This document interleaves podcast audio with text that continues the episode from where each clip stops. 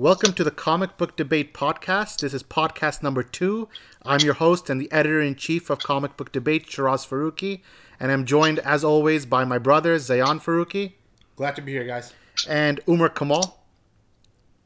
Hey, everyone and uh, very excited, very pumped to introduce our first ever guest to the podcast. Uh, this guy needs no introduction. If you're a fan of uh, DC Comics, if you're a fan of the films, you're going to recognize this guy's photos. It's none other than Clay Enos. Well, hello, gang. Very, very honored to be here. excited to share. Oh, and we're very happy to have you as well. Uh, so I think you know we're just gonna kick it off uh, right now, and let's start a little bit from the beginning. Let's backtrack with you a little bit. Why don't you tell us wh- how you came into this field, and in, and as a secondary question, what led you into the film industry uh, as that whole package? Well, I, I guess it's it started early on.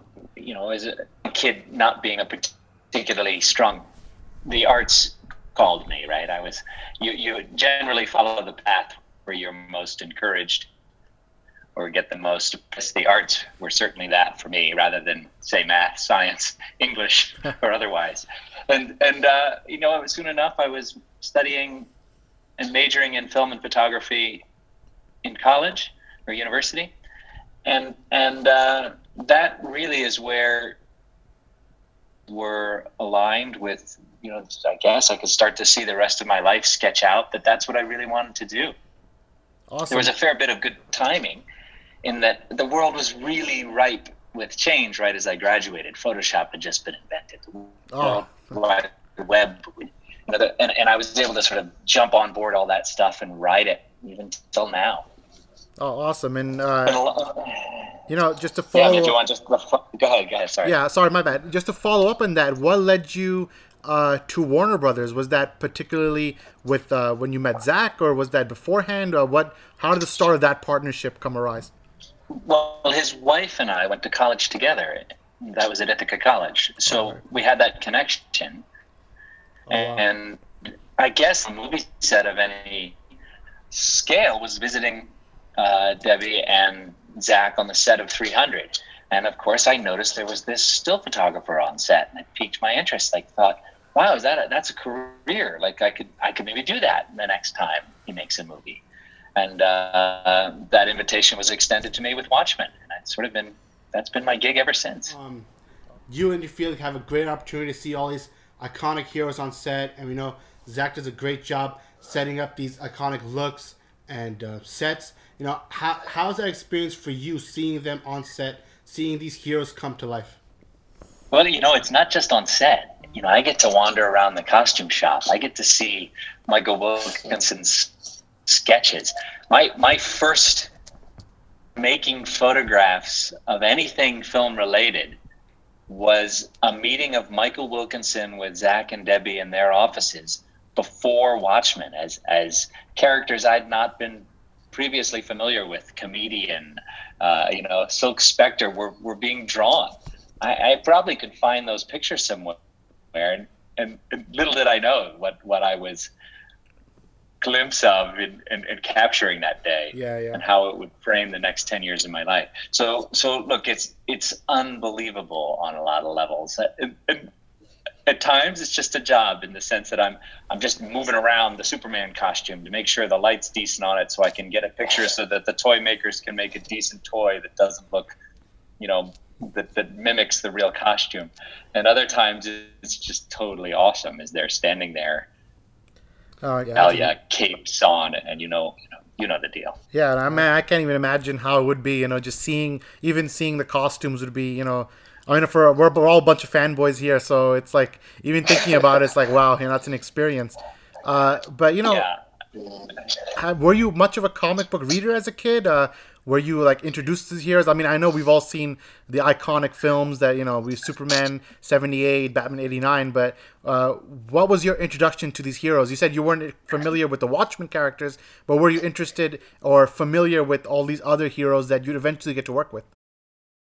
Sunday comics I would read based on like I like the Family Circus because there was one panel. you, you, you, wouldn't have caught me reading a comic book. I'm, honestly, the first comic book I ever read which is uh, was Watchmen, and I read it on the airplane on the way to set. Oh wow. It was a pretty So- strong start. Yeah. Yeah, definitely is a great introduction into this comic universe. It really was, and, and you know, going into that movie, I thought I thought Watchmen would just put an end to this genre. Uh, little did I know, it was just a. It was really, I don't know. I mean, it was pretty well established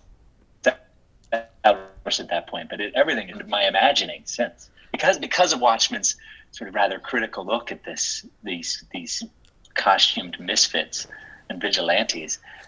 I, I am still sort of pinching myself that, that my the next ten years of my life has been taking them all as seriously as I have been. You know, it's and it's a funny thing about Watchmen that I mean, I agree with you, but a part of me feels like you know it might have been that five, six years too early in a sense that I think the the boom, that golden age of comic book movies, where every year there's four entries from different studios. We weren't at that point uh, at the time. I think if now we had Watchmen today, uh, it would completely destabilize how what we think about it. Similar to what Deadpool did, in a sense, Watchmen already did it. You know, just like six, years prior. Yeah, I mean, timing is everything in this world, and and certainly, I, I would agree with you that there was that. Also, it coming off the heels of uh, of Heath Ledger's of the Joker, like like people couldn't get enough at that point, and we came along with this film that was, you know, it was also marketed like it was going to be another superhero movie, and it and it really isn't. It's a it's a critique and a deep, layered look at the genre, and so I think it'll always have its. You know, again, timing is everything. Yeah. um, I just wanted you to kind of talk about how the set, you know, how, how was the set on Watchmen, and and and how was it like the, your first time to photograph all those characters, and just your first kind of, uh, uh, well, not your first thing, I should say that, but you know, Watchmen was uh, kind of put you on the map a little bit, so I just wanted you to kind of talk about that. Yeah, you know, it was it was something that I didn't have a lot of experience in. In fact, zero. And so I just came at it like it was some sort of adventure that I would. I might as well have been in a, you know, in an exotic hitchhiking road trip or something. Every day there was things. There were things to photograph. I mean, I was. I, I completely exhausted myself, made a ton of mistakes, learned a lot. Um, thought I would never do that again. I remember early on we were shooting a scene in a cemetery when when Rorschach comes to the grave and it's pouring rain and, and that day just happened to be something like 18 hours freezing cold wet and i remember coming home and being like oh my god there's a hundred more of these days coming like what have i gotten myself into you know I, I thought hollywood hollywood was this glamorous world of pampered stardom and and we would just was, you know, a, a little did I know. At the end of it, my friends were like, "Where the heck were you? Like what? Like uh, we thought you were, you know, fell off the face of the earth." and and I literally thought I will never do that again. That that was just way too exhausting. It was, I, I ran myself ragged.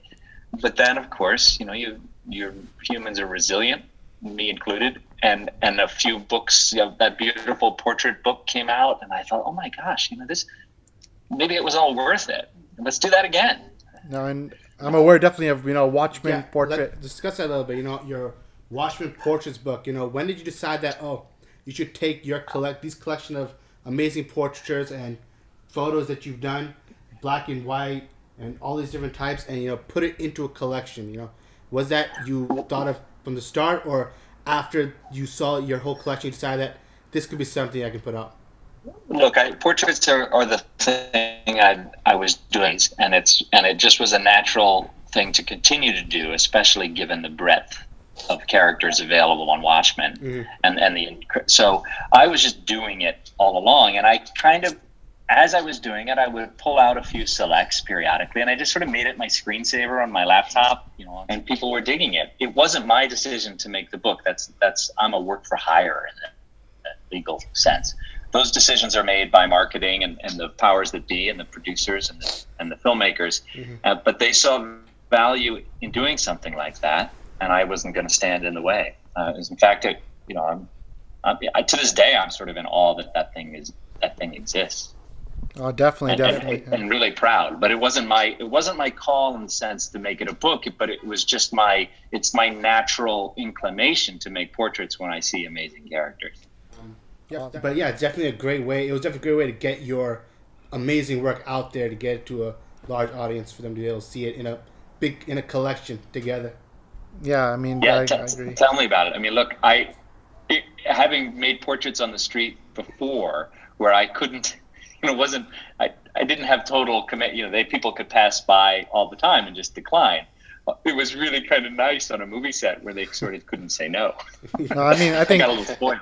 No, but I think your natural skill, I think it shines through. I mean, it's come to the point where you know, uh, if you've been following these films, like you can just tell right away that no, this is a this is a Eno shot. You know, like you know it just without, especially when it came to these posters. Like you already know, like this is a Eno shot right here. You know, and you don't even need the confirmation. You already know. So it's come to that point. I think the fans really uh, rallied behind you, and you're basically really part of the DC family, part of the DC legacy in a bigger sense.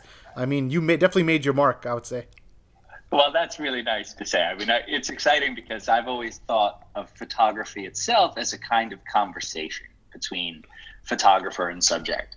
And so, generally, I, that conversation should be consistent. It's one where where respect is paramount. We're sort of honoring the character and honoring all the people that have contributed to that character should be evident and should be sort of held up to observe. Yeah, speaking of honoring a character, so let's talk a little bit about Man of Steel. So you were basically tasked with photographing one of the most iconic heroes of all time um, in a brand new cinematic universe. Uh, so how was that, and how was seeing Henry? I mean, Henry Cavill in that costume. He's literally walking Superman. Um, how was that for the first time, and uh, just go through a little bit of, of Man of Steel. Look, well, I always say that, that that for whatever reason, it's obviously cultural bias, but there's a couple characters that stand out or yeah, there's a couple things in people's brains that stand out. If you're like a kid from New York, like me, like the Eiffel Tower, a Santa Claus, you know, a few of these things where you you feel like you have an idea in your head whether you've seen them or not, right? And when when Superman with his cape was there, when Henry was there, it was like seeing the Eiffel Tower, the Taj Mahal, or, or, or Santa Claus. He wanted to sit on his lap tell him what you want for Christmas. he, he's really he, it, it, was it was awesome. You know, obviously I'm old enough to remember Christopher Reeves, but when you when I look at those that portrayal of Superman and Henry, it I think we really, you know Zack really nailed it with this current iteration. It's just a it's it's really something. I mean, that's that's what you think of yeah, I, I mean, do. I mean, uh, my, the recesses and my preconceived notions of my brain. That's what I think of when I think of Superman. And you know, I couldn't agree more. I mean, uh, just speaking personally, you know, I'm like the Superman fanboy of Superman fanboys. You know, so like it's been my you know uh, favorite character since I don't even remember like since I was born. Basically, it's in my genes. You know that I'm a Superman fanboy. So you know, I grew up with like the cartoons, and I, I grew up in the '90s, but uh, and the comics. And one of the first comics I read was you know Death of Superman, and so immediately you know my perception of Superman, it never was this campy idea. Not to say uh, the original movies were uh, campy in a, to a fault; they're not. I mean, they're iconic in their own nature. But when Man of Steel came out, I mean, I finally got the Superman that I read as a kid and the Superman that I watched as a kid.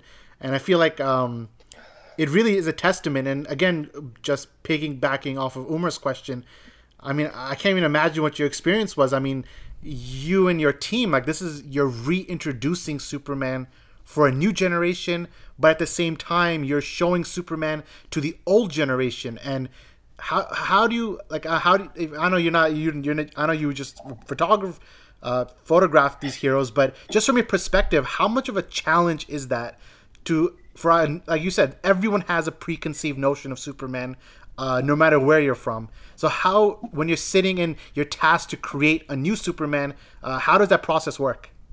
You know, well, look, I uh, on a lot of levels, as you said, I'm, I was just a photographer, so my I don't get to.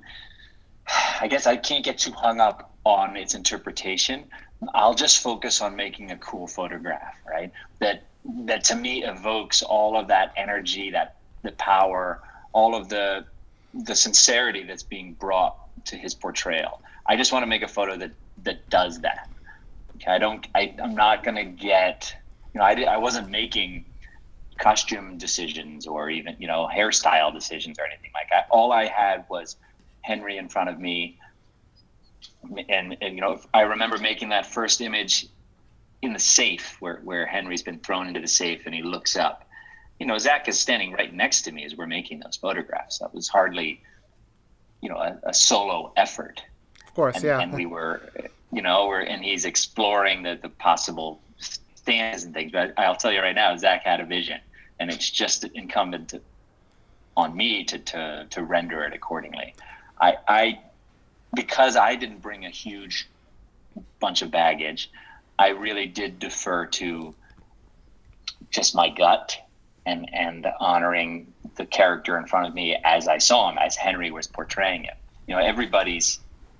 I can I can take sanctuary a little bit in just knowing I'm among the best professionals in the business, putting out a character that is steeped in tradition, and and, and to be fair, interpretation, right? Like we, there's Superman has existed a, a hundred different ways over the years. This is just another iteration. Exactly. Yourself, you could take sanctuary in that a little bit. So, and there's just one specific Superman photograph that I want to get your insight on. Uh, it ex- started with Man of Steel. It's this really uh, Alex Ross style. There's like you see the shadow of Superman. You just see his uh, his uh, obviously the House of El Crest on his uh, uh, chest. I think you have you know you know what I'm talking about. It's like one of the first Yeah, photos. So talk me through that. Like, what was the inspiration for that specific photo? I mean, just the way the lighting was. I think it just showed how majestic this hero is in a sense. So walk me through that a little bit. Well, I mean, you know, every every time a movie is made, generally, there's what's called a gallery shoot, where a bunch of images are made with the poster and some of the higher level marketing is going to be done. Right, it's going to mine that library rather than taking it from day to day unit photography.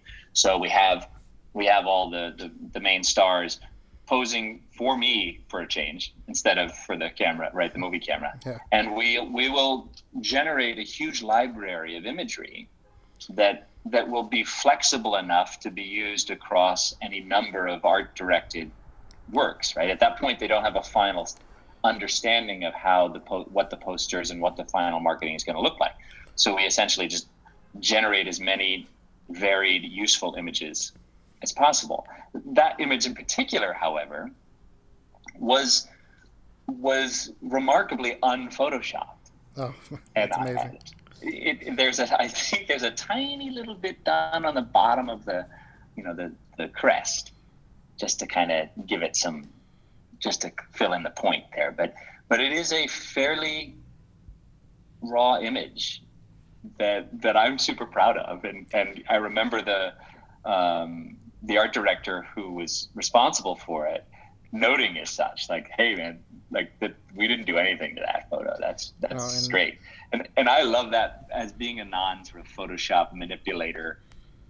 It's really fun to render these characters so realistically. Yeah, definitely. I mean, that's that's probably my single favorite shot that you ever took. I mean, Yeah, it definitely is one of the most beautiful shots of Superman we've seen. No, I'm telling you, I just that was my wallpaper on my phone for at least the entire entirety of 2013. Like that was just my wallpaper. You know, it never changed. So Yeah, man, it's awesome. I mean, it's just a look that kind of light. That we, let's not kid ourselves. You could put almost anything in that light, and it would be majestic and, and striking. It's bonus when it's Superman. uh, yeah. let's talk. Let's change the perspective from uh, you as a professional in the industry to you as a fan. So let's just stick on Man of Steel. Now, I, this is going to be a repetitive question in a sense because we're going to go through each movie as like a timeline. But so when Man of Steel came out, it was at the time considered, you know, a little divisive. Uh, I mean, I, I mean, I personally loved it. It's my favorite single superhero film of all time, personally speaking. But so to walk us through, just as a fan, what was your perspective of uh, Superman killing Zod, or things that the general public seem to scoff at a little bit? Give me your take on uh, maybe removing yourself a little bit from the professional side, just as a fan looking at this film.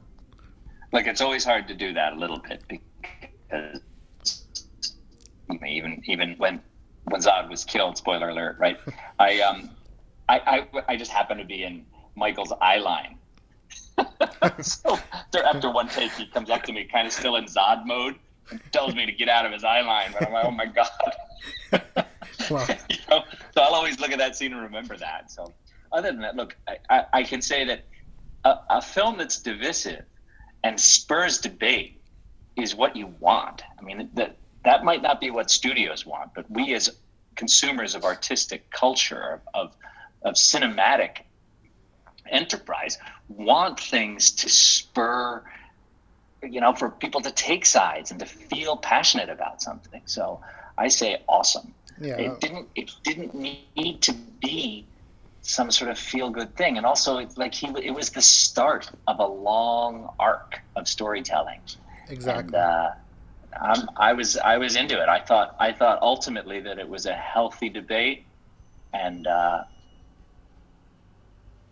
and I enjoyed the film. To this day, there are images in that film and moments in that film that just linger, just because they're so beautiful.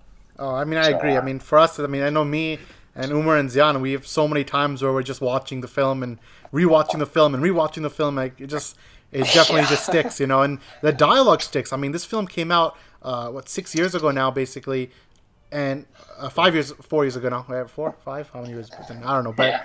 Uh, it's been it's been a amount of years, and still, you know, you go on Twitter and they're still arguing about it. They're still saying this is Superman, this is not Superman.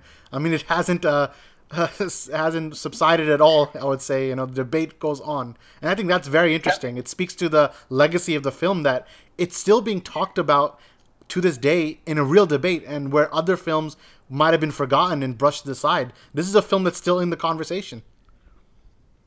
Yeah, amazing, and especially because it's a retelling of an origin story. I mean, this, is that is impressive, and and uh, and I think, look, it's because of the deeply aesthetic nature of it too.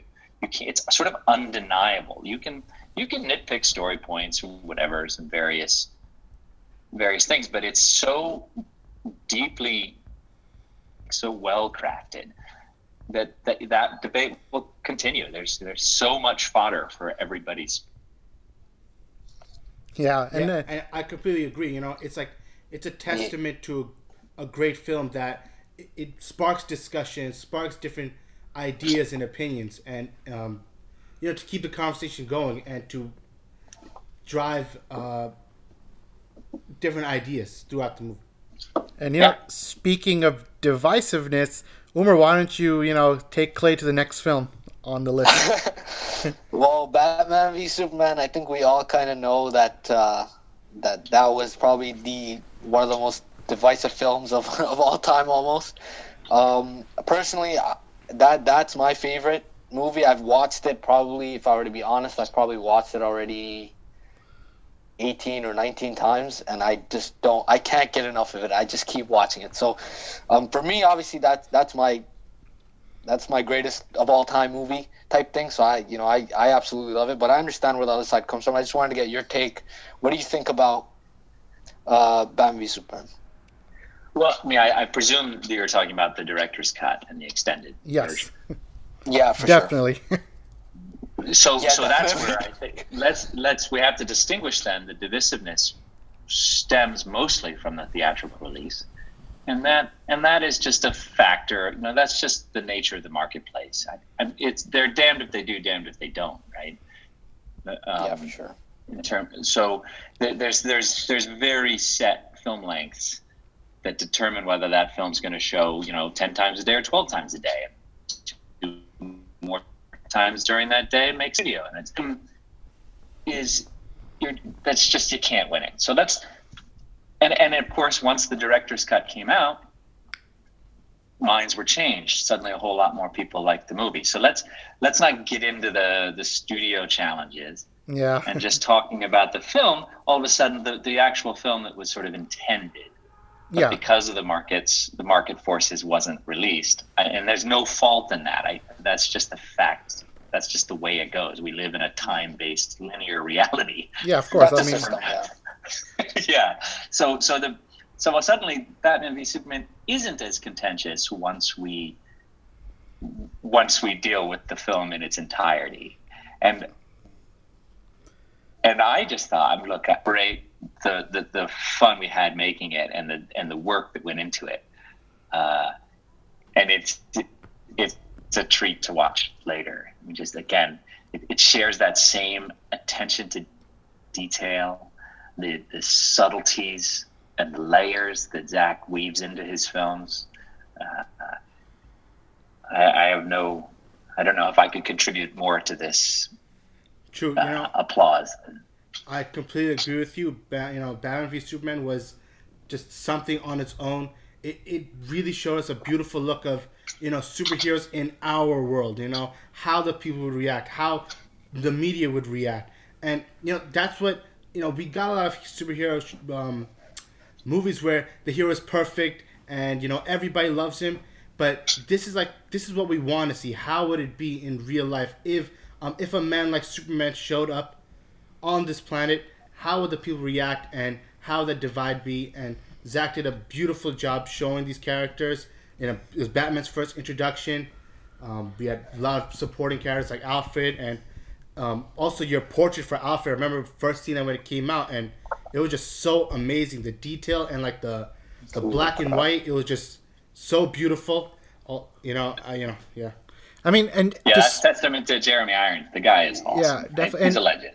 And I think just to speaking on Zayyan's point, I mean, uh, I think some people are un- uncomfortable with a mirror being set on themselves in a way. I mean, in a lot of ways, that's kind of what I feel Zack was trying to do, and it's almost like you're seeing our world, and sometimes you don't want to accept that that is our world, and that is the cynicism of our media or the cynicism of our government or what's happening on a multitude of layers. Uh, I mean, I, I don't know if you read my article. I wrote one article called "The Ultimate Immigrant Story," uh, which Zack Snyder shared on his Vero, and where I kind of Yes. made a, I drew a parallel between uh, the Muslim American experience uh, in post 9/11 America to what Superman was going through, and it was something that I I was very passionate about when I wrote, and how this Superman, unlike other Superman, this Superman feels much more universal, something that speaks to uh, a lot more immigrants than I thought they would, and I'm just very surprised by how warmly, in terms of like the minority response to this Superman, where you know there's one there's one shot of just him coming down in the Capitol, and you see you know all these different posters in the back. I know exactly I know what I'm talking about. You know, it's like Superman, uh, illegal alien, or or aliens. Uh, Superman is unchristian. Some weird like this interesting imagery that has so many layers to it. I mean, you can. It's been almost two years, and you can still dig deeper and deeper and find more stuff. I mean, just to give you an example, just two days ago, um, anonymously, we had a dreamer uh, submit something to our site, and it was how Zack Superman gave this dreamer uh, hope and gave him something to relate to in a in a time where I mean now we're in post Trump America where it's not easy to be a dreamer right now. You know, it's not easy, and to get that anonymously was so powerful for me, but also speaks to how powerful this film is. So definitely, uh, I mean, this is just a powerful film. That's all I can say. Uh, uh, honestly, and it's stories like that where if if those were the things that people talked about more instead of box office nonsense and and Rotten Tomato algorithmic aggregation, we'd be you know we'd be in a really different place.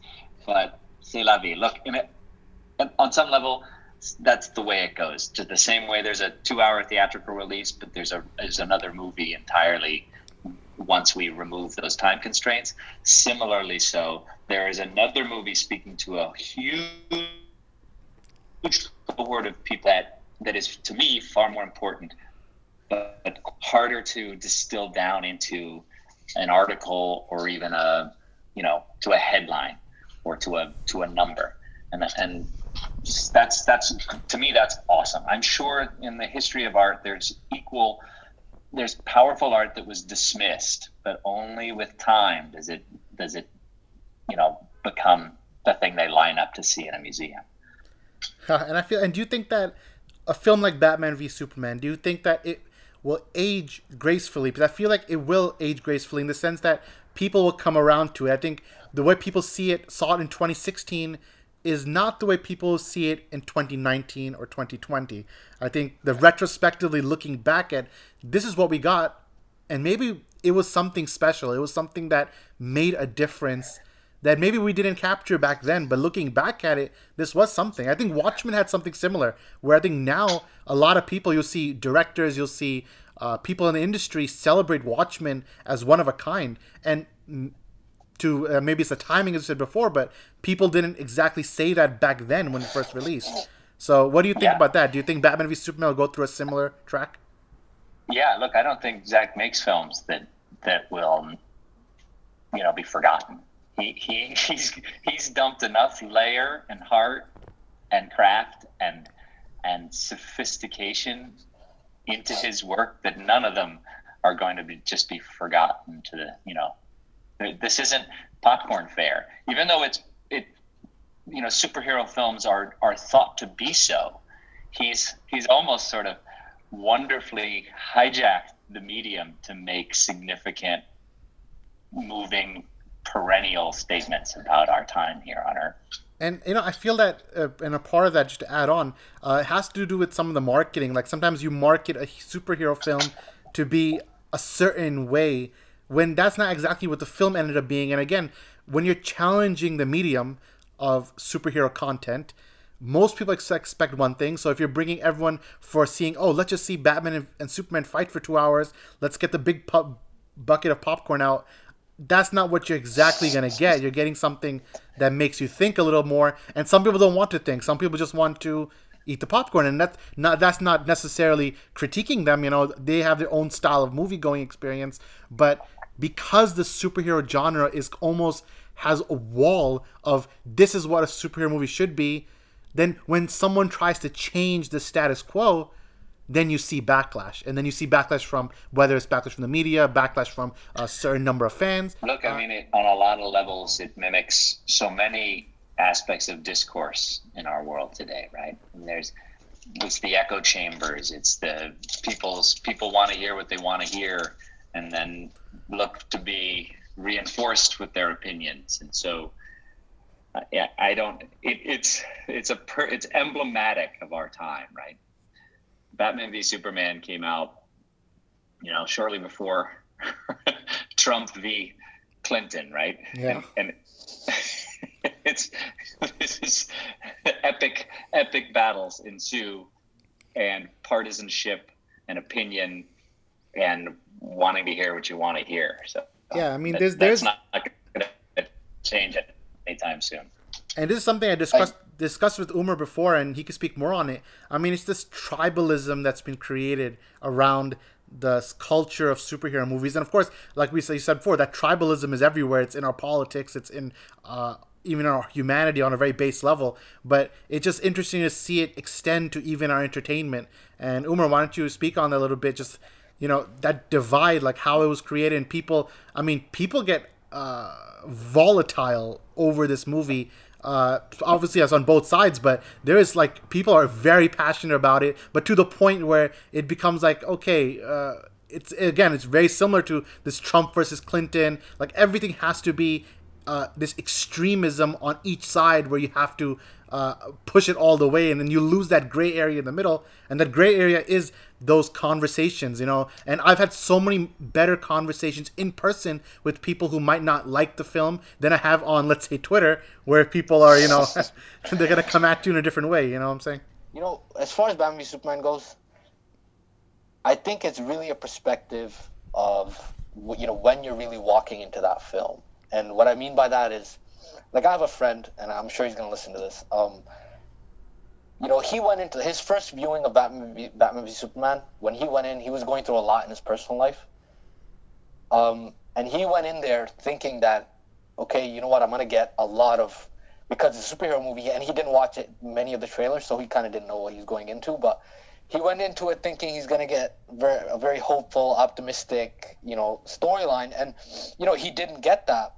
Um, and he watched it a second time uh, and a third time, and then he, he he told me that he's like, you know, this movie gets better every time I watch it, um, and I find myself connecting to a particular character or a particular, you know, moment um, a lot. And you know the monster scene, which is you know a scene that a lot of people make fun of, uh, for, for for a variety of reasons. But you know that scene to him, that was his favorite scene in the whole movie.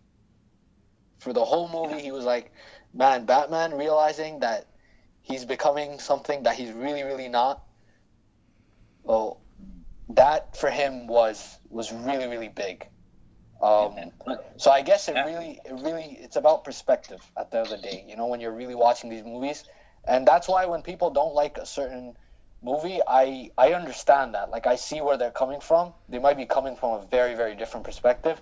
So I get that. And then as far as Twitter and you know people going back and forth, uh, I mean, as long as it's healthy, I think it's good. But the second it starts getting personal and you know, you start attacking people for for, for liking something which is you know this is art you know and i think clay i think you'd be perfect to speak about this you know it, it's art right and a part of this is that it's subjectivity so just kind of talk about that a little bit Yeah, look, as I said about Man of Steel, when something is r- runs through an art, you know, an aesthetic, artistic channel, subjective interpretation, all of that, like, and it, especially when it's contentious, that's a sign that you've done it right, right? That it's that it's stirring emotions. That that's that's why you why storytelling exists, right? It's one thing to tell a bedtime story to a five year old. It's another to to evoke the mythology, our modern mythology,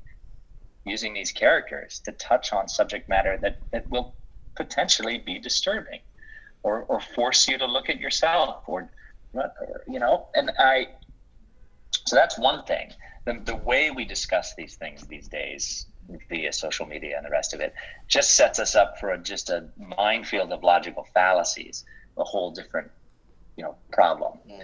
so so just staying on the artistic bit when it's contentious it's a success and if you sort of if you suddenly use that as your guide not box office not any we've got a nice sort of reframing of the whole thing that's not to say that like a film like wonder woman where where everyone just loves it Mm. you know isn't isn't also good but but you still need to ask yourself why Yeah, and just to jump back to like the, the idea of preconceived notions, you know, people expect these heroes to be perfect in every sense, you know, always at their highest point, and Zack showed perfectly, greatly showed these characters, you know, deconstructed at their lowest points, and I personally, I love that about it because it's more, it's more powerful to see these characters, you know, come back up, rise up from this, from these low points, you know. Yeah, I agree. I agree. I, I do. I think that that's showing a breadth of experience and sort of emotion is is to me a more that's that reveals more and makes those characters more interesting. And again, I don't come from the fan perspective. I just come from a human perspective. Like to me, that's more relatable than just being able to you know leap tall buildings in a single bound, so to speak. No, I, I get you. Yeah, totally Let's get right into Wonder Woman. As you said, um, pretty much, eh, pretty much, almost every single person I know on this planet absolutely love that movie, and they're they're watching it. They're showing it to their daughters. They're they're showing it to their sons. Um, it's it's definitely uh, a movie on its own, and especially with a, you know a female um, at the head of it all. Also, the director Patty Jenkins. You know. Um, so talk a little bit about your work on that, and also you were um you were a soldier, I believe so, right? You were a soldier Well, in, in one of, We were just having one of the fun. shots. Yeah, I mean, not it, not really. We were um, in deep background in the still photo that gets, you know, that's in that glass plate photograph. You can't see. I'm not there. I'm not. I don't end up even as a blurry smudge. But but we were just having some fun that day. Yeah, So I wouldn't. I wouldn't. Uh, it's hardly a cameo. but I it was, was, it was a little tricky actually because I was trying to document the event plus run into the background for the photo. yeah. Who knows? Maybe maybe they maybe they could put you in something in the future. Who knows? Well, you never know. I mean, that's always that's always an option. There wasn't a lot of opportunity for me to show up in Themyscira, that's for sure. I um, look, I, I timing is everything, right? And and Wonder Woman is a fantastic, maybe maybe my favorite superhero. She she just because like Superman, you know, she has this huge kind of moral compass that she can that she plays she works through. And and she's got an emphasis on on love. And i think those are really that's just really up my alley and and then given the kind of contentious world that we're in certainly in the united states and and, and, not, and elsewhere she was a she was a lovely sort of antidote to that and the story was an antidote to that I, I don't I don't think the gender politics are as critical here. I think that we when you see Wonder Woman, I don't, don't think you pay much attention to her gender necessarily. You speak, she she has a message that you can identify with.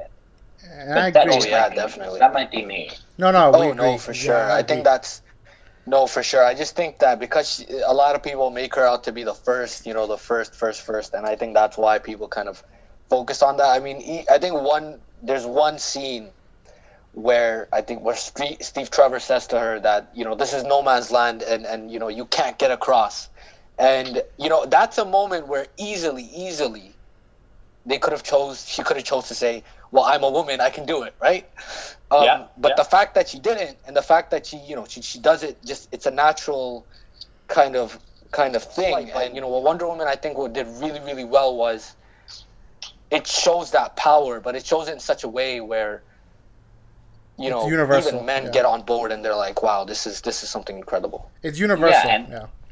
yeah love is universal like there it doesn't it doesn't even know it doesn't even know species i think you know?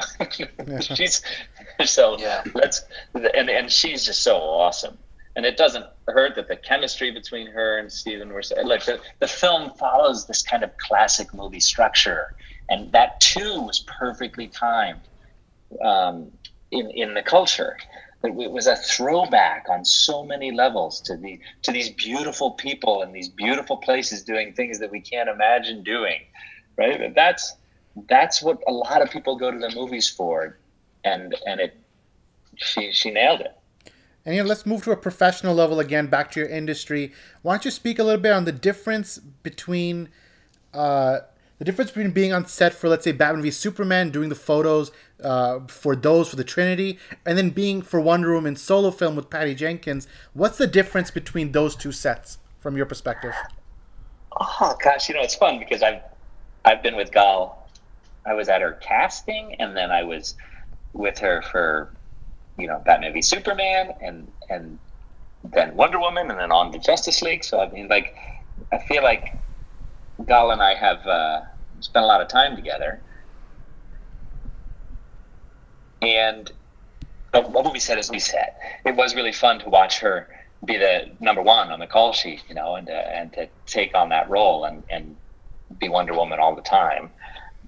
Um, but but I don't, I can't. I must say, sometimes it blurs in my head, you know, whether it was that first time when they were the Trinity was together in BVS, uh, to her coming out of the trenches. She's she's just such a great character that I just enjoy every time I get a chance to photograph her. And I, I agree. I think Gal has uh, done a great job with Wonder Woman. I think even the way the way we they've introduced Wonder Woman to the world and back into the cinematic, the first time actually in the cinematic uh, level of art. I think we're basically as long as things go well. I mean, this she's going to be Wonder Woman for a generation. I mean, this is something. Uh, hoping, I mean, five, ten years from now, she's Yeah. still going to be Wonder Woman for uh, the next generation of kids, and it's going to be something big. I think. I think she has such a great potential uh, in this cinematic universe to go forward and just you know reach for the highest heights and take the character of Wonder Woman even higher. and, and just adding to Yeah. that, you know, um, Patty Jenkins also she's done a great job showcasing this character in the film, and you know them two working together in the future for Wonder Woman two, obviously, and hopefully even after that's definitely going to be a, a sight to behold. Yeah, no, I, I agree. I'm, I'm looking forward to it. All right, I think one of the I'm songs hoping, I'm there's a- hoping to contribute. Let's see. Omer, you yeah, want for sure. Um, there's there's a song that I heard. Um, well, not today, but I, I, I was just listening to it, and I think it's it's it's Wonder Woman's theme in, in a way where uh, I don't know who it's by, but it goes something like, um, "To be human is to love," Oh, yeah, that's the even credit- when it gets scene. too much, right? That's the end that credits song yeah. kind of captures her her vibe, especially at the end where she's holding the the uh, the tank, and you know, Ares is saying, you know, you know, kill her, and and he she's basically there's a moment where she's like, it's it's getting to a point you could see from her face that it's it's it's really a very intense moment, but she chooses to like to do the right thing, and that that I think really speaks to that character, and uh, it's, really a great start for her, especially Gal Gadot. I mean, man, she's she's Wonder Woman walking. So Uh, yeah, let's go. More to come. I hope. Yeah, I'm, I'm excited. As I say, there's no there's no real objection. The fact that it wasn't contentious, right? The fact like, and everyone suddenly applauds it. I, mean, I guess that's good, but maybe maybe the next one will be contentious, and so let's look forward to the let's look forward to getting our teeth into it. I would actually welcome it. I would welcome something where Patty Jenkins just gives us something that's different and something that turns again people on their heads a little bit. And that's what you want. You want that discourse in a sense. I mean, of course, so Wonder Woman's really a celebration movie, which is great in its own right. But like you said, I think the sequel would be a great chance to uh, delve into her psyche even more. I mean, the potential is unlimited, really. It is, as I say, I, I just love her as a character. I think Wonder Woman's my favorite. Though Aquaman's pretty badass too, so we'll see. And, and, you know, speaking of Aquaman, let's transition a bit into Justice League, which is the latest film. Uh, before we get into the actual nitty gritty, let's just talk about how it was being on set with all seven, he- uh, six heroes, uh, seeing everyone together. Like, how was all that from your perspective? I mean, you've been on this journey uh, from what 2011, starting production of Man of Steel, all the way to uh, 2017. So, how was that process?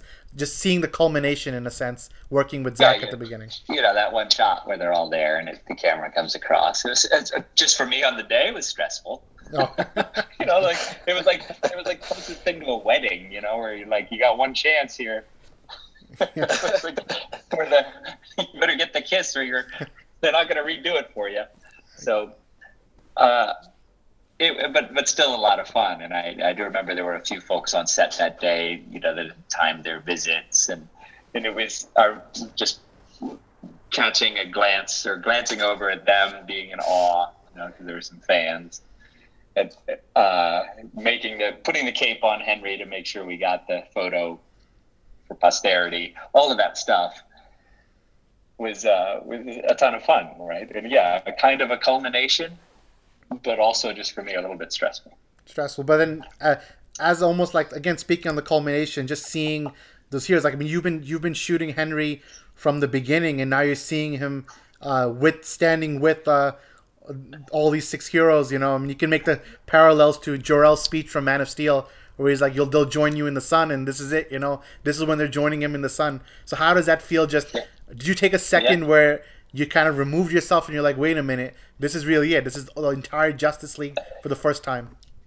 Yeah, no, it was. There were definitely big smiles on my face. Like it, it you, you, it's it's nerve wracking, but you're also thrilled, and I, I have vivid memories of that, which is telling of its significance in my life. Right, like you don't you don't remember every day on set, but for sure I remember that 10, 20 minutes where where it was all swirling around, and uh, you know, and and seeing each of the characters reveling in it as well. You know, Ezra in his in his wacky enthusiastic self and and uh, just the whole it was really really cool. But also right down to the a camera first you know getting a shot of him doing his thing. So so the crane is moving across the, the gang you know the superheroes and he's right there keeping the camera focused and so he looks like another member of the oh. of the league oh, That's awesome. so I, I mean, it was fun to give him a copy of that photo. You know, that'll be something he can show his kids. So it really does run the gamut, and I, I wish I could just live the life of a pure fanboy, but in fact, I I'm always a photographer, and I'm always a bit of a bystander, and knowing knowing darn well that those images and that that stuff was going to become fodder for for books and, and the things that you can all see today. Yeah, So yeah. I, I, I don't neglect my responsibilities to just of just course, of totally course. geek. Yeah, that's definitely awesome. So um, let's jump back to your perspective as a fan once again. What af- What were your thoughts once you saw the final cut, the final version of Justice League? Um, I, look, at that point, I was pretty well steeped in. I I had sort of lost interest in the. In the oh like you know, I went to see and to reminisce about my time on set, and I wasn't. I was too sort of jaded by all in the shenanigans on the uh, back end. Yeah, that, you know that's fair. That's fair. Um, and you know, let me just there- jump off. Let me jump off your point for a second. Uh, you know, Justice League is an interesting film in the sense where, and I don't, I'm not going to tiptoe too much around it, but it's interesting in a sense the way the fans, the core fans, the fans that have been following uh, this journey from Man of Steel to Batman v Superman, there's a general feeling of a slight uh, I, I mean, I don't. I know you. It's not too much you can speak on that end, but just speaking on the fan reaction, I know the critics were a little more lukewarm. I mean, they were more in the middle compared to the other films. But uh, from the fan perspective, it was much more of a huge question mark about the film. You know, seeing it, and it's coming from me as well. I mean, uh, there's so many feelings I have about it, and it's there's so many layers to it. On my most basis basic childlike layer, I'm like, oh, this is the Justice League. Very interesting. I like seeing the heroes. But then the more layers you add on, you're like, wait a minute. Then you say, wait a minute again. Then you say, wait a minute again. And it's only so many wait a minutes that can happen before you completely change your perspective on this film. So can you speak just on, I know again, you can't speak too much into it, but just as the fan, seeing the fan perspective on it, what can you say on that? Look, I, I, I it's fun because people who know I worked on it say they love the movie, and others who say they you know they'd love to talk to me more about it. Some of them could tell that something had gone askew. They could they you know claim to be able to tell who shot what and all that stuff. I mean that's all. I, again, it's like that same problem. The studio, it's a business, and so that ultimately is what has to sort of be respected. And and I get that. I, I and and so and so there you have you have what the the business climate offers us. Is it in it, it, this time for a change though it wasn't contentious because of some sort of storylines or something. They it's just that all the other drama and all the other and the tragedy that gave this thing sort of was under a microscope. I, I think we should just allow it to be and then move on. And all this talk of Snyder cut and all this stuff, just guys, no, we got to move on. Let's let's continue this universe. Let's let Warner Brothers get on its feet with with this universe. There's still so many stories to tell here with us now.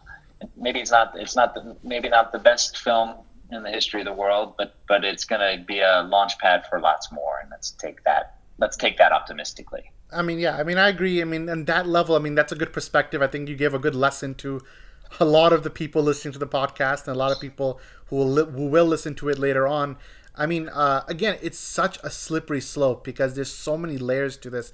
But again, when you look back at it and you say, okay, this is a film that ended up making just a hair more than Man of Steel, really. And again, we don't want to get into the box office conjecture because then we're becoming exactly what the other people were doing with BVS. But it's just worth noting that sometimes, like, uh, there was a general mistake, maybe, or maybe there was a, a misunderstanding of what people will show up for or people won't show up for. I mean, again, I think I agree with you that it's time to uh, maybe move on. And I guess you know, if you hate Yeah. this, if you hate this film, you'll probably always hate this film. And if you love this film, then more power to you. You'll always love it. And if you're in the middle, you're in the middle. Uh, but I think that, like you said, I think everyone has like this Snyder cut idea in their head, and it's again such a slippery slope. I mean, it's just so hard to uh, put a perspective on it because you don't want to go down this path where you don't know what exactly are you asking for and what exactly are the ramifications of asking for something like this and even if something like this what's like the overall point of it. And again like you said maybe it's better off to just leave it be and if you're still a fan of the universe to see what comes next. Yeah, look, I mean, every every filmmaker makes a, a film that they might think is terrific and perfect, but then it has to go through other layers, and then especially at that level of, of uh, Warner Brothers, they've got they've got other corporate concerns, and and and that's not that's not a slight, right? That's just a reality. We I'm in the movie business because it's a business. Exactly. like if I if I had chose to make a bunch of like if there's a Superman the indie, then then this can get a little more daring, and and that's fine. And, and, and in this day and age where storytelling prowess is in the hands of you know a somebody with a with a thousand dollar SLR, more power to those folks. But in the in the giant box office world where there's consumer products and bed sheets and Happy Meals and all the rest of it, that's a, that's it's hard to balance, you know, tour filmmaking. So say la vie. We're, we, right now, superheroes command all the attention from the from those, those other corporate tentacles, and and it, you can't ignore them. One day, maybe when when you know when superhero films become, go the way of the western, and and they're just sort of these edgy little afterthoughts, you, you'll get movies like, uh, you know, whatever, uh, uh, Pale Rider. and, and, and, and then they'll stand out and they'll be awesome and they'll and they'll evoke all the things we want them to do. But right now, I would I don't envy the superhero filmmakers. no, I definitely feel you there, and you know it's just one of those things. I mean, Omer, do you want to jump on something? Yeah, I mean, I just wanted to say, uh, you know, I think because, you know, it doesn't. I, I think people, just like you said, I think it's it's time to move on. Um, I mean that that cut that people keep asking for, I think that's it's it is it's time to kind of leave it be, and uh, it's time to just see what they're gonna do next. Um, I mean, Aquaman comes out this year. Um, you know, see what they do with that. As far as the studio and all that crap, I, you know, I, I completely agree with you. I think there's it's there's a business aspect to it, and then there's the the the, the aspect of people, you know, people that were on that ride for Man of Steel and and, and Batman v Superman, and if anyone should understand that side of it, that side, um, you know, that business side, it's the it's the people that love those movies because, you know, Batman v Superman, as we just we just we just talked about had that and we talked about the theatrical cut and, and, and the director's cut and you know whatever the differences may be. But you know I, I think it's time for the fans to move on. It uh, and although we all love Zack Snyder and, and you know we love the way he's made his films I don't think there's a Zack Snyder film that any of us even dislike even a little bit so you know it, it, it perspective is everything and it, it, it's definitely time to kind of move on yeah, and, and like let's just say now we have. Uh, I was in Zack's office the other day, and and all all of the Justice League figure, you know, like one foot beautiful figurine there, and like those. If you love the Flash or if you love Aquaman, now you have something that you wouldn't have had. Is that it? That film might not be your favorite film of all time, but now you have this badass Aquaman rendering that, that and, that's cool too like there's there's so many other ways to celebrate these characters let's not get too hung up on the films similarly right they've rebooted there's the new 52 there's this there's that there's you know they that's batman kills somebody batman doesn't kill somebody blah, blah, blah, blah, you know all that stuff allow it just to be another wonderful rendering maybe not perfect maybe not what you wanted but of these mythological characters I, I, would bet that the ancient Greeks had had interpretations of Zeus. You know, like, oh, he should be jacked. No, he shouldn't. He should be genteel. And uh, what are you gonna do? yeah, you know, I, I, completely agree. And Zack set up a great foundation with these characters, regardless of whether you liked or didn't like his movie. And now, you know, the future is bright. Now, other directors can take these characters and go farther with them, go into new directions, new creative directions, and it'll be fun to see yeah, we're, we're like like it's a great time for these these characters and the and the and the mythology of these characters to be explored. Every film won't explore every nick, nook and cranny, but we can just hope for more. I do wish they would come out faster, but that's the nature of filmmaking these days. These yeah. things are, you know, these are giant operations, art constructions. And and so. you know, and you know, I know you you're friends with Zack, and uh, I just hope you know. I think he doesn't realize that you know people do really gravitate and really do love his uh, work, and we're all like all behind him. I mean, me, I think the our family we're pretty blessed also because Zack uh, follows all of us on Vero, so we're kind of like uh, the Farooqi family in a sense. we're we're being followed by him, but uh, I think he, I hope he knows like from all of us and from uh, his fans and from everybody that he made his impact. You know, and maybe the ending we all know there's shenanigans, there's whatever you want to call it. There's things that went down, didn't go down, whatever might have happened. Uh, we do definitely all like support him and we all love him, you know. And wherever his project, wherever his life leads, we're all gonna be following there, you know. We're all his we're all his fans, you know. And our I know our base, our follower base on comic book debate. I mean, we definitely are all in on Zack Snyder's work and we appreciate it. We write think pieces on it. If you go on our site, comicbookdebate.com, I mean, you'll see six, seven different think pieces about his films, and he's read a few of them. He's shared a few of them. So uh, I think just it's a testament to his work. I mean, again, Justice League might be what it is, but definitely for Man of Steel and Batman v Superman. I mean, and Watchmen also, if you want to add or any of his films, but uh, definitely those three comic book films. It did 300 and 300, yeah. So definitely those superhero films, like he made his impact. I mean, I think that's whether you even love him or hate him, you can't deny that impact. And if you love him, you can just spend hours dissecting it. You know, like everything that he's yeah. done. And and, and I, I, was telling the nice guy cast, you know, got on that that uh, I don't know if you guys know him or follow him on Vero, but but in a, in a somewhat private conversation, just one on one when we were together. I said, look, Zack's going to continue to make films, right? And and while it may not involve be directing superheroes anymore. A lot of the same themes, a lot of the same layers and depth will continue to infuse itself into his his projects. So while it may not it may not have a Wonder Woman or a Batman, it will still you know resonate hopefully with uh, thinking audiences. Yeah, and I think who knows maybe in that uh, maybe whatever his last photograph or fountainhead or whatever the projects he's working on or has in development in his mind uh, you know, I think that people give him a different lens to look at, and you know, I think some of that microscope that comes with superhero films, I think if that eases off a little bit, I think he'll be able to flourish even to even greater heights. And I'm actually excited to see what he can do without the comic book genre. He's made uh, great films in his own right, you know, Sucker Punch or the Legends of Ga'Hoole, you know. So there's a lot of there's a lot of potential in his work, and we're all just excited to see what comes next. I mean, obviously, you and me both. Guys. Yeah, I mean, you and me both. I mean, I know this is a comic book site and we and a comic book podcast, and all our most of our base is just saying when is Zack going to direct Justice League 2 and you know we're all you know trust me you know I'm the first one who's going to be in line if Zack comes back for a superhero film. But whatever you know the destiny has in store whatever God's plan is you know uh, I think we're all going to be I'll be supporting him either way.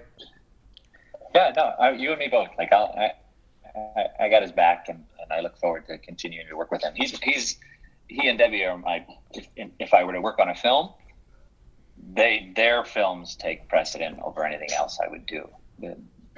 So I would I don't I look forward to whatever they do and being part of it. Yeah, definitely. And uh, like you said, we can give a little shout out to Vero also. Uh, just a great platform. I mean, uh, we have so many of our guys on it. Uh, I think our whole all of our writers are on it right now. And uh, definitely, if you haven't signed up uh, to my listeners, if you haven't signed up for Vero, you should definitely give it a try. It's something something new, something innovative. And of course, if you want to see, you know, some exclusive stuff from Zack, from Clay, from all these other uh, big names, from of course myself, I'm putting stuff on there. All of us are followed by Zack as well. So if you want to just get on that platform, it's going to be very interesting. And we're going to be doing more stuff for that platform as well. So just a quick shout out yeah, for the it, platform.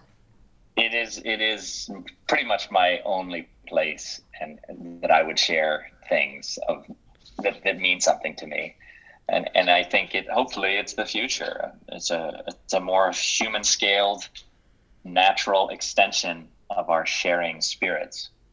Awesome, yeah, and uh, you know, just one question. I mean, are you still working on the films? Are you still part of the future of the DC universe in terms? Are you going to be there? I'm sure you've done work for Aquaman. Are you going to be there with? Uh, uh, are you doing work with, let's say, Shazam or for Wonder Woman 2? Like, what's your schedule going forward to give insight? Yeah, to- so So I didn't work on Aquaman. Both Aquaman and Shazam are sort of new line Warner Brothers. I don't. I don't entirely understand the corporate structures there.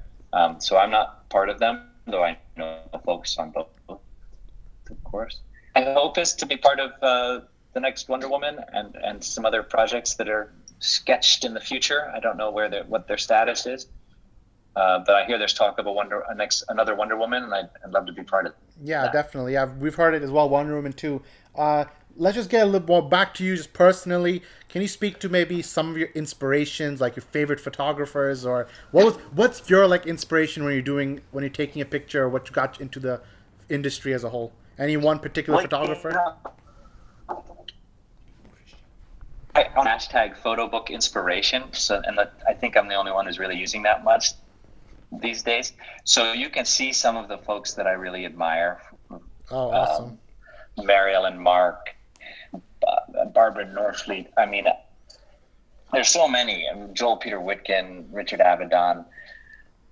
There's, there's, I, my, I'm sort of deep steeped in the history of photography where, where a photograph should sort of really resonate like a, the same way a song gets stuck in your head to me photographs when they're good stick in your head and it could be for any number of reasons right so so it doesn't have a particular aesthetic attached but that it it lingers and and a lot of the artists that I kind of will if i see something in the world it might evoke them and i'll do my best to to, to kind of move in that space it's, it's hard. I mean, uh, it's hard to talk about my own work and my own inspiration, but but I'm I do I do I'm sort of the worst at thinking backwards. I just look forward to making uh, more pictures. All right, so how about how about this one, uh, Clay? There's this one poster. I think my favorite part of the entire Justice League marketing uh, treatment was this, you know, this iconic shot of the Justice League standing together in this very Alex Ross style uh, poster. It's almost yeah. literally taking the Alex Ross art and making it into a real life photo. Sometimes you're. I was literally in awe when that first got released. I was in awe. And I can speak. I know Omer and everyone. We're all. I think that was also our wallpaper for the entire entirety of the year. So speak no, on. That's still my wallpaper. it's still your wallpaper. Yeah. So oh, awesome. So speak awesome, on. Guys, look. I mean, if, remember, as I mentioned earlier, that that when you do a special shoot, a gallery shoot, there's a bunch of sketches by various art directors and firms that are going to bid to make the poster, right? So you just try and crank through as many images as possible to give them fodder for posters. But because I had seen that Alex Ross painting, um, that that actually Ayman Hariri uh, had displayed as part of his Impossible collection, oh, awesome. that lingered in my head, cool, and the dramatic light, amazing painting, and I thought, well, let's shoot, let's shoot everybody like that just, just almost as an afterthought, made 10 or 15 frames of everybody in that light. It's just two lights, one up above, one below, with a little orange tint, and, and didn't think much of it, just added it into the mix. And it, I was as delighted as you guys when I saw the final product. And you know, like I, I know what's your what's your thoughts generally on? I know you shot a lot with Henry that got released after the film, and I know a lot of people were asking you. I think even I asked you at one point, and people were clamoring that when is the Superman version of the poster coming out? And I know you. So you. mean, you, you understand that that just that that put, put yourself in the heads of the marketing folks over yeah, Warner Brothers. exactly. They right? didn't want to spoil it. You know, the big surprise. You know? It's absolutely impossible. I, I'm. You know, obviously it exists, but but we couldn't say anything. I wasn't certainly I probably shouldn't be saying anything now, but you know what I mean. Like it's a it, it, that is an impossible task. To you can't yeah. show him, but you do you show him or you show him later. Maybe the DVD. I, I don't know what they finally ended up doing. I sort of yeah. They released it after the film. Like I think two three days after the film released in theaters, they released an updated poster. Yeah, great. Look, I mean, again, that's yeah, of course it exists in due time. Oh, definitely, I feel you there. So. uh Clay, I'm going to keep you here for one second. I'm just going to speak very briefly on uh, one of our initiatives that myself and my brother are starting. I mean, we're lifelong New Yorkers, similar to yourself, and we started an initiative for Black Panther, which is coming out next month. And basically, we're going. We went to a, a area in the in the Bronx for you know kids from lower socioeconomic uh, areas, schools that you know normally don't have any field trips at all. So we wanted to raise money for them to uh, see the film with their classmates. So that's basically been our little pet project uh, on comic book debate where we're raising money so uh, when this podcast gets made into a youtube video the link will be in the description and we you know whatever if you share it uh, donate what you can. We really appreciate uh, from our audience. In two days we generated uh, i think 200 340 dollars. So we're doing pretty well moving up our goal. And the school's very excited. We, i spoke to them uh, the director yesterday and she told me that she can't even remember the last time they had any money to go on any trip. So uh, let's hope that we can get something going for these kids. Uh, again, the description, the link will be in the description uh, on our YouTube podcast. Uh, oh, I'm in. My, my brother's girlfriend is uh, a teacher in one of those neighborhoods, and I would, I'm more than happy to share that link and contribute. Awesome. So, link is on my Vero, and uh, so you can, of course, see it after the podcast is done. And one last thing, uh, we promised our viewers I have a free copy of Man of Steel to give away that I was going to give away on this podcast. So uh, we did. We ran the uh, what the tweet into a generator that picks out randomly uh, one person uh, from our uh, follower base who retweeted it. And let me just pull the winner and announce it right here. Uh, the winner for the Man of Steel digital code is Mandy. The at name is Mandy Quinn 96. So if you're listening to this when it's out, uh, just shoot us a DM on Twitter or on Vero, and we'll I'll get you that code and you can redeem it. So uh, that's basically it. So uh, Omer, do you have any closing comments for Clay? I just want to say thanks for joining us, man. It's it's uh, this is something that we started. Well, Shaw started this initially like four years ago. We never ever in our wildest dreams thought that we would be sitting here talking to to you or anyone really um, uh, that important. So seriously, man, I just, I just want to say uh, thanks to you, and hopefully uh, hopefully you can keep coming on here.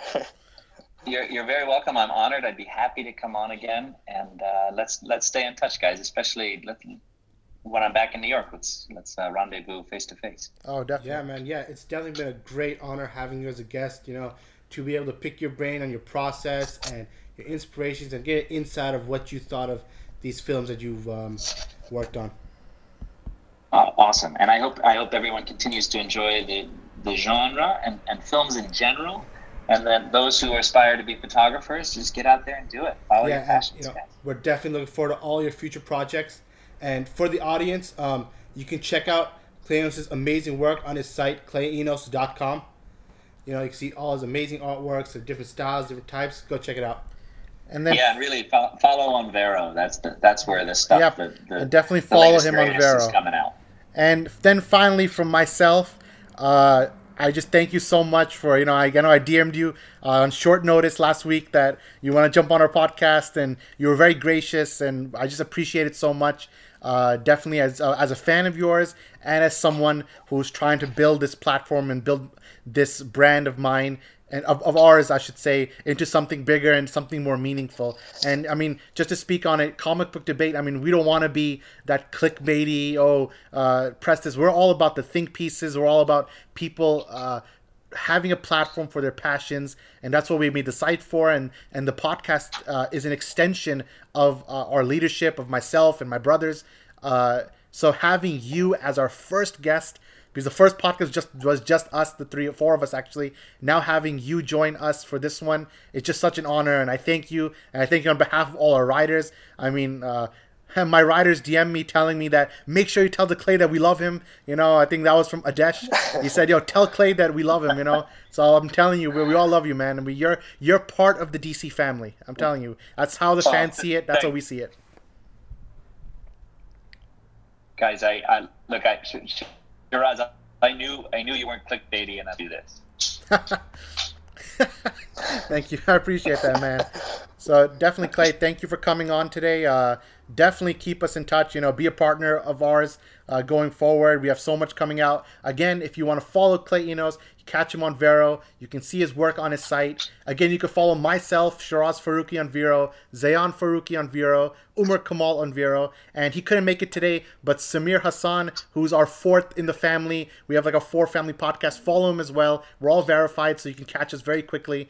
And Clay, thank you so much from all our riders, from myself, from my brothers. Uh, see you around. Thank you. Yeah, if you're in New York, you know, next time we'd definitely like to catch up, maybe over lunch or something. Yeah, coffee on us, man. Coffee on us.